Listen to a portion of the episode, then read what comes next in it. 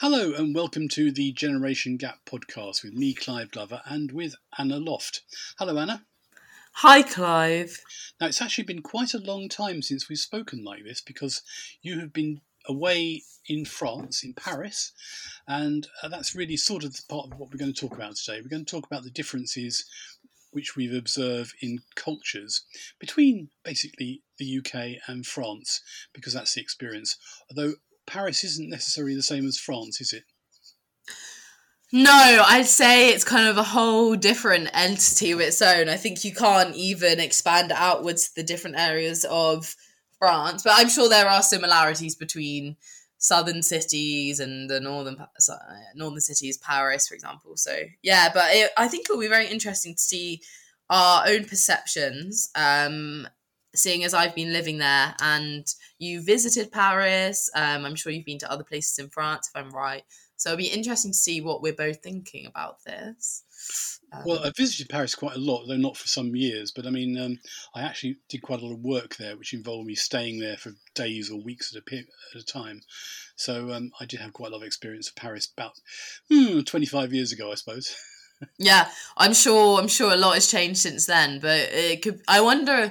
We can see if the cultural differences that you've observed are different to the ones that I have.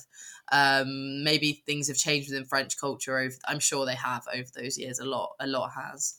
Let's start off. We talk about culture. What do we mean? I mean, obviously, both countries have been around for, I suppose, 1,000 years roughly, and obviously the cultures in both countries have developed over that period. And obviously the other thing between the two countries is we've actually been antagonistic towards each other, including a lot of time at war over that period. So, you know, we have a lot of interactions between our countries, which is interesting. So we both know each other quite well, I suppose, in that sense. But culture to me is things like obviously music and paintings, art, poetry, literature, all those sort of things. And I think that's what I mean. It's sort of high culture, I suppose, is what I'm talking about. Yeah, I think it can also be stripped down to how people are living their day-to-day lives, the way they operate, how they interact with their families, how they celebrate big events, potentially Christmas, Easter, the national holidays they have. There's so many differences, and definitely I agree. There's art, literature, cinema. There's so many different aspects of culture. I think you can make the biggest mind map about it ever. I think it's such a broad topic. But I think, yeah, it's interesting to define it because it's quite a difficult thing to define because it's very kind of broad.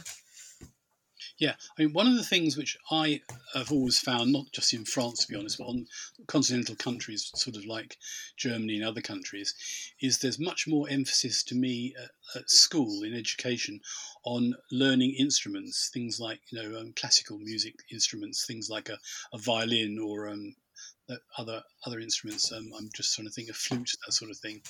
And people have much more knowledge about classical music and the rest of it, I think, than here. Obviously, there's plenty of people in this country who do play instruments and who do play in orchestras and so on, but I don't think it seems to be a bit sort of non-mainstream, I think I would probably put it, whereas in continental countries, and Paris and France is very much the same, it's very much part of the day-to-day culture. I suppose opera is also fits into that. We have opera houses, people go to the opera, but it's not regarded in the same way. It's not a sort of popular thing. It's really a bit elitist here, and in other countries, including Paris, France, Italy particularly, I suppose, for opera, it's very much working person's thing. Yeah, it's interesting how things are accessible to different people in different countries. And also, I think in big kind of huge capital cities, the culture can be so different to how it was traditionally just because of the amount of people who have moved there from other countries and decided to make their home Paris or wherever. I think that influences the culture that was once there, because other people are bringing their influences into the city. So that makes it quite interesting. But I think Paris feels so kind of, the culture feels so preserved because of the buildings are so traditional. There's hardly any kind of modern areas. And that just gives it such a traditional feel, which makes it so special when you visit, I think. Even living there, I still have those moments where I think, wow. Whereas London, it's not. I know there are traditional places that are being preserved and you can go and visit, but it's so much more modern and it's developed so much more as a city since then. There's been, I remember hearing when I first went for my uni open day that there's kind of a law that's in place that buildings can't be built past a certain height in Paris. There's the mayors and the government don't allow that to preserve kind of the look of the city, because it doesn't have a skyline. There's not really any high-rise buildings, again, apart from La Défense. So yeah, it's pretty interesting to go there and see, because you feel like it's in like the Haussmannization era. I remember learning about that at school, so yeah, it's pretty cool to see that it's all been preserved, which I think that's what's so special about it, really. Yeah, well, I think the height thing is probably to do with the cathedrals and so on. I mean, as in London, you weren't supposed to build anything taller than St Paul's at one point, which obviously is not the case now. No. Yeah. Okay, well, so in the time you've been there, have you been to art galleries and museums and so on? Because some of those in Paris are really spectacular. Oh yeah, 100%. I've been to a lot. It's really great because as a student, I get free access into quite a few of them. And it's been brilliant to observe all of the artwork. I mean, there's such famous pieces. It was quite funny when my friends and I went to see the Mona Lisa in French called La Joconde. Yes. Yeah, as I'm sure a lot of people know. But we went to visit and it's so much smaller than you would think. It's tiny. It's actually very anticlimactic seeing it, but that was cool to observe such a kind of historical painting.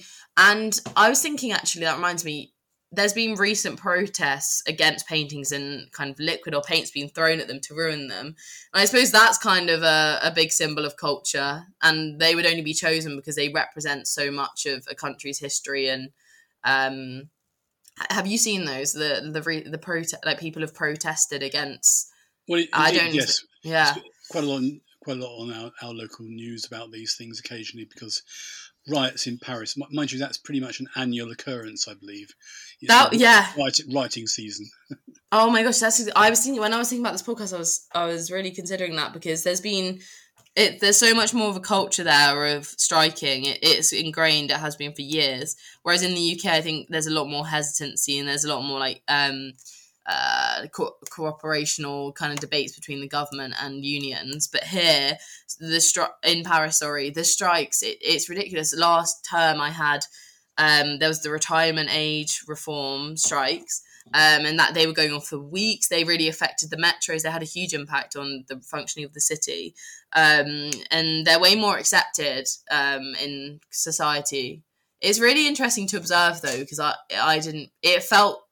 it was huge. It was a really kind of big deal. But there's been also the recent riots after the killing of the young boy, which was really upsetting. Yeah. Well, I think the difference here is that we do have obviously protests and strikes and so on, but in general they are peaceful, and you can get thousands of people marching along with banners and shouting things and so on. But that's how far it goes. But the kind of riots which are common in France of, you know, burning cars and smashing into buildings and breaking into shops and whatever is not the tradition here. I mean, it does happen occasionally, but it's very rare and will be very much the sort of main news item for days on end if that happens. I know, exactly. It's interesting to see the differences. I mean, it all kind of started with the yellow vests and the Gilets Jaunes, and that was kind of became very famous.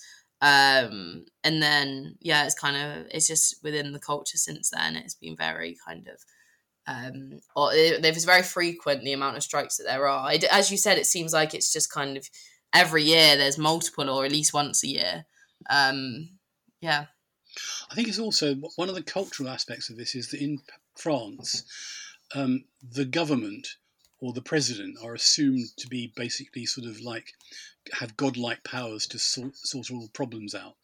So, you know, all protests say, you know, president do this or government do that. And in this country, it's a bit more nuanced. We sort of people will be marching against a particular policy or a particular minister or something like that. And it's much more targeted. Omnipotent, I can't get that right. Omnipotent? That's about right, yeah. Mm. You know, we don't have a government that can just basically pass a decree and everything is sorted out. And the attitude in France is very much that the government is in charge of everything. Yeah, exactly. The kind of the way that it pans out and like the political side of things is different. There was so much pressure in France over the retirement ages on Macron. I remember it actually was you felt kind of the anticipation in the city. It felt very kind of, everyone was on edge, and I was in my uni lessons and my professor was talking to us about, updating us about what was happening, and it was all kind of building up to this moment where they were voting. And yeah, it was really interesting. And it is cool in France, you can actually go and do a tour of the Assemblée Nationale. Anyone can go, and you can also sit in on a debate if you want. I'm yet to do it. I've been on a tour, but I'm yet to see a debate happen live. But I think that's really cool that they allow access into that. I mean, can you do that in Parliament? I don't know. I was going to say, yes, you can, absolutely. You can. I've done it before, yeah. I think if you ask your local member of Parliament, they can arrange for you to go and have a visit. I think a lot of people don't realise you can do that. I mean, and then they would never... It's not something that's really advertised. I don't know. I mean, I think... I know it because I've done it before and I've arranged it for other people, so it's quite common. But yes, it's... Well, I suppose they couldn't advertise it too widely, otherwise they'd have far too many people. I mean, the public galleries in the House of Commons are only... I don't know how many people can get in there. 100 people would probably be a maximum. Exactly. No, it makes sense. It really makes sense. It's not like a football stadium. No, exactly. This is a really minute difference, but I've really noticed it when I first arrived in Paris, that in the UK there's such a culture when you are on the tube, in London, you wait. The common socially accepted practices, you wait for the people to get off before you get on. It is totally not the same in Paris. Like, nobody does that. You just barge on, try get your way on, and everyone is so impatient. They don't move out the way from you. It's really bizarre. I don't know why it's like that, but I don't know why it just really, I really noticed it because it kind of annoyed me. I thought, well, that's not very helpful. It's not really going to work well. But yeah, that was a little different. That's definitely a culture thing because it's about queuing in this country. We are used to queuing for anything. You go to a shop and there's 10 people. They'll line themselves up in a queue and they'll wait their turn. Exactly. In other countries, and Paris is a good example, people will see that. They'll just barge into the front and demand to be served. I know. It is. I don't understand why that's accepted, but it's interesting to see the difference. I think queuing's probably more efficient. I don't know. I suppose it's just something you learn as you grow up and you go with the norm, but it's interesting how that's developed. I mean, the UK, especially England, are known for being very polite and socially conforming, so maybe it's just a difference in Paris, and maybe in big cities as well it's a little bit different. People are a bit more abrupt and not as willing to take time. Everyone's busy on their way back from work and they've got things to do, people to see. Right, but if you get on the tube in London and there's, you know, the seats are all full and somebody gets on who's got a walking stick or something like that, or perhaps a pregnant woman, there's almost invariably someone's going to get up and give them their seat. Yeah. I don't think you'll find that happen very often in Paris either. Yeah, I've seen it a few times, but I don't think it's as common. No, I agree. I don't think it's as common really, which is... interesting.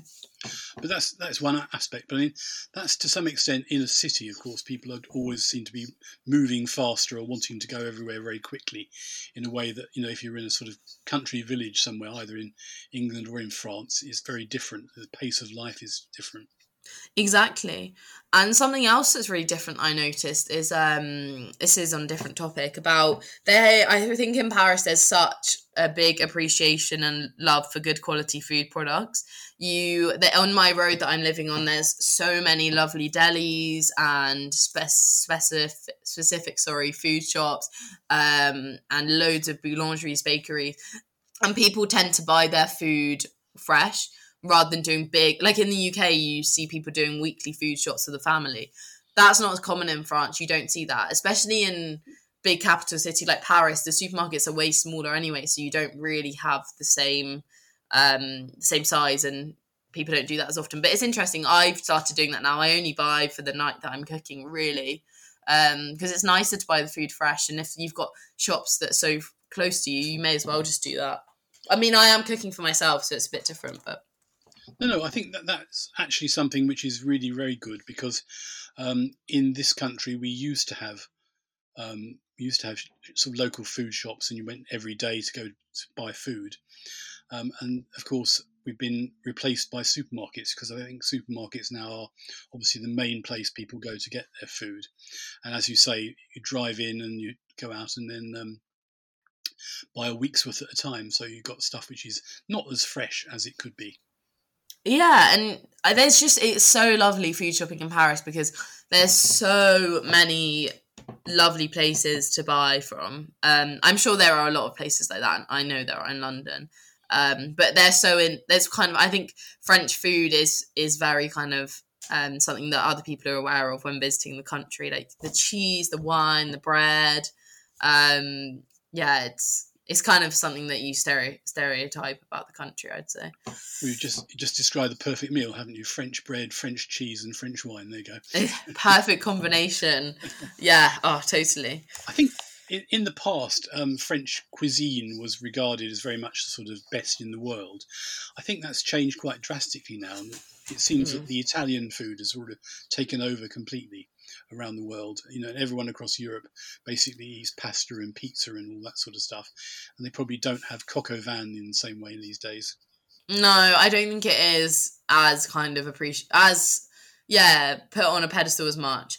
They do. There's a lot of restaurants in Paris. I know I'm only speaking from a Paris perspective. I can't really say anything for the rest of France, but there's a lot of restaurants where it feels so much more traditional than the UK. The waiters are wearing traditional outfits. There's a chain called Bouillon, which is they have a restaurant called like Chartier and different restaurants in Paris, and it's very traditional. They do like a three wine by the carafe. They do 3-course meals, very traditional French food like steak and frites or snails for starters. Really obscure food, but very traditional. So I think those kind of places. I think there's a want in France to preserve their own culture. Like I think they're very proud of their heritage. That's the kind of impression I get. Absolutely. And do those restaurants have red and white check tablecloths? That's the important thing.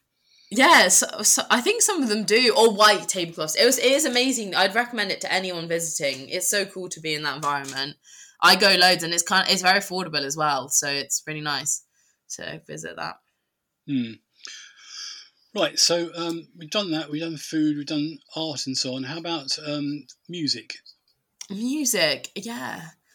Well, you say that, I recently went to a French festival, which was cool.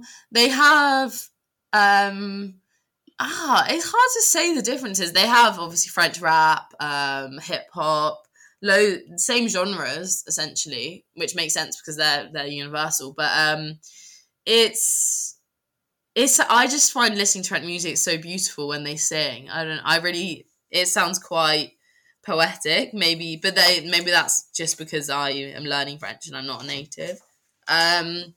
But I don't know. Do you know much French music?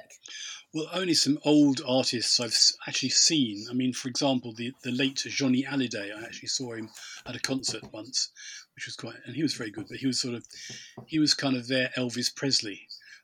Oh, okay. I haven't heard of him actually. Well, no, I mean you may not have done, but he was probably the sort of top star there for many years. And I say he died probably 5 or 6 years ago now. But they had a state funeral for him, so.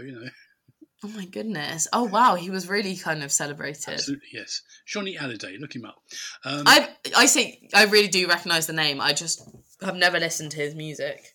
No, but I mean, French pop music particularly has always been a bit of a joke in this country, I think, because a lot of it is sort of copying British or American songs, but they have got their own sort of ones now, I think, which are probably much better, but they still don't get out very far. That's the thing. I mean, obviously British and American music conquers the world with these things, because I suppose it's in English, which is also very common. That's another cultural thing I would mention actually about Paris.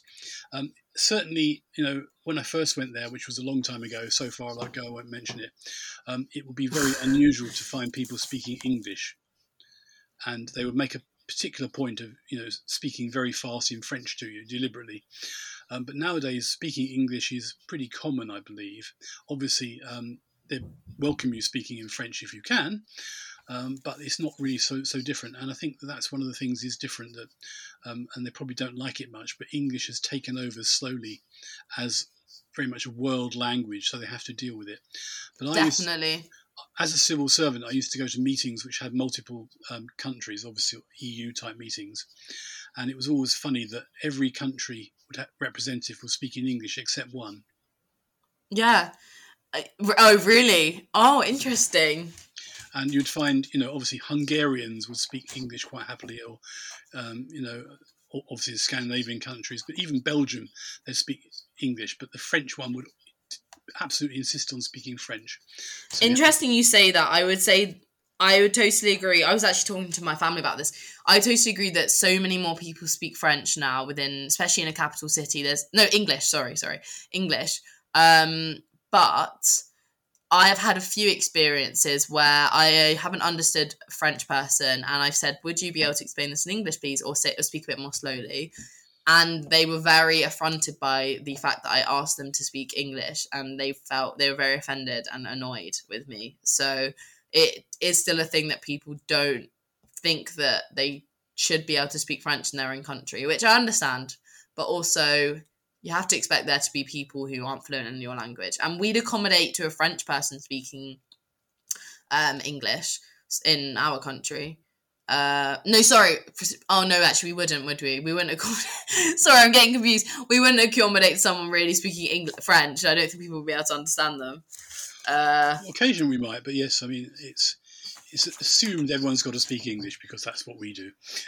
Yeah, I mean, I think English is so widely spoken, it does make it harder for English speakers in a foreign country to learn their language, because so many people have English as their second language.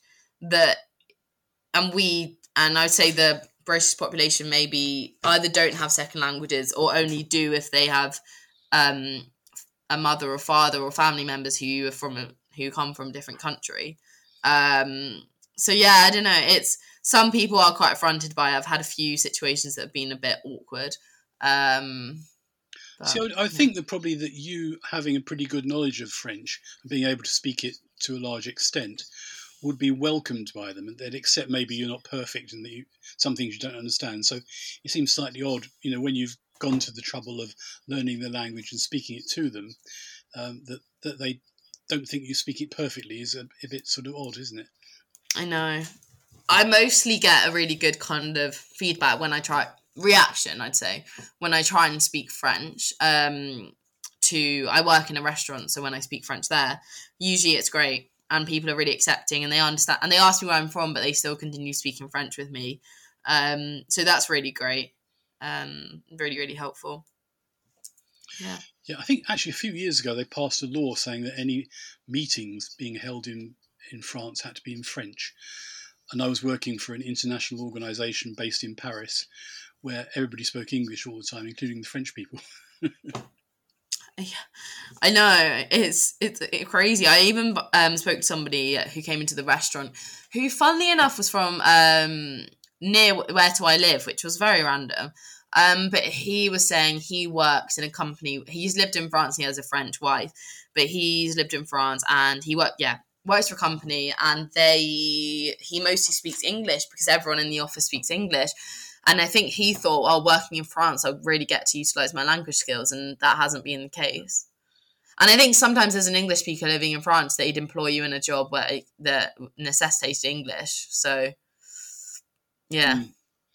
Well, obviously, it's a language which is now, you know, it used to be very much a worldwide language. If you look at things like United Nations, in the early days, everything had to be done in English and French as the main languages. And now, obviously, English dominates everywhere. Oh, totally, totally. Which is great. It's useful to a certain extent, but if you are trying to learn a different language, it definitely makes it harder. Right. Definitely. So, okay, we're getting towards the end of this now. So let me see. What do you think is the sort of biggest surprise that you have come across in terms of sort of cultural attitudes in Paris? Oh, great question. Biggest surprise in cultural attitudes. Probably, I'd say the friendliness. There's such a stereotype about Parisians that they're not friendly. They are hard to like crack. But I work with Parisians, and they're so lovely, and it's so easy to get along with them. And even with people that I meet randomly, they've been so friendly. So I don't think that's actually that much of a stereotype. Maybe it depends on, I think generationally it depends, if I'm being honest. But I've found that people have been really welcoming, actually, which has been really, really comforting as someone who's only just moved there.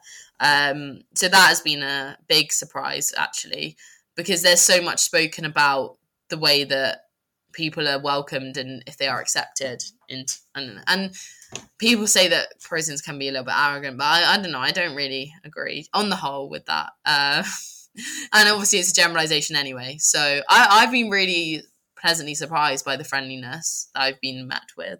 So yeah, I'd say that was the biggest kind of surprise. Right. Well, it sounds like a very positive surprise. I think the story I always remember is the sort of out of Paris, in small towns and villages, if they see a car coming in with the, I think it's 95, isn't it, the Paris number on the number plate. I think so.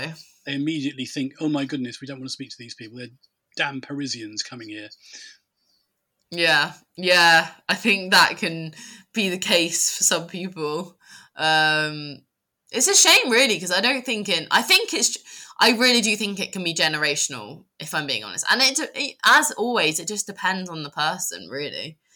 Sometimes people can be abrupt and sometimes not as friendly, maybe, as in the UK. But I think that's more because it feels like they're not, because they don't speak the same language as you. I think if they spoke the same language, I'd feel more welcomed, or someone would, visiting Paris, for example. I think because you don't speak the same language, it feels a bit like disjointed and awkward, maybe. Mm, okay. Right. Well, that's been very interesting. So you're looking forward to, presumably you're going back to Paris shortly. I am going back soon. I'm really excited to go back, but it has been very lovely coming home. It's been quite a sanctuary coming back, I have to admit. But yeah, it's been really interesting to discuss, actually. A good time for reflection, I'd say. Yeah. Well, we put the good weather on for you as well. Yeah, oh, totally. I mean, to be honest, in Paris, it's been about 26, 27 before I left. It was so hot, but I really like it that way, actually.